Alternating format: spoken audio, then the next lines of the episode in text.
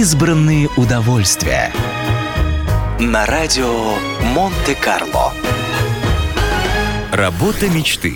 Персональный стилист.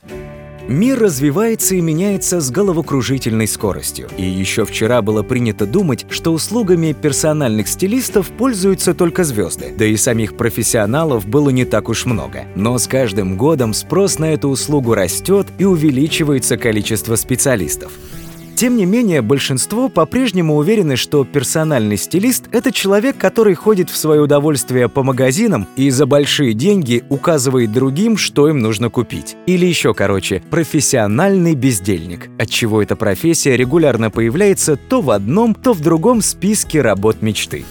Впрочем, при ближайшем рассмотрении оказывается, что чтобы стать востребованным персональным стилистом, нужно иметь не только хороший вкус, но и множество других полезных умений. Например, находить подход к любому, даже очень привередливому клиенту, или быть готовым получить звонок в 2 часа ночи с вопросом, подходят ли эти туфли к этому кардигану. Бывает и такое.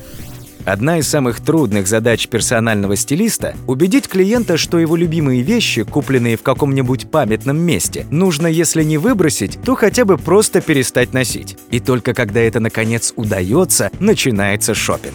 Хотя и его нужно подготовить заранее, чтобы не тратить чужое время зря. А потому одни и те же магазины приходится обходить как минимум по два раза. Одним словом, шопинг в пользу других на поверку оказывается не так уж и приятен, как для себя. Но зато видеть, как люди на твоих глазах преображаются, становясь красивыми и уверенными в себе, стоит всех усилий. Избранные удовольствия.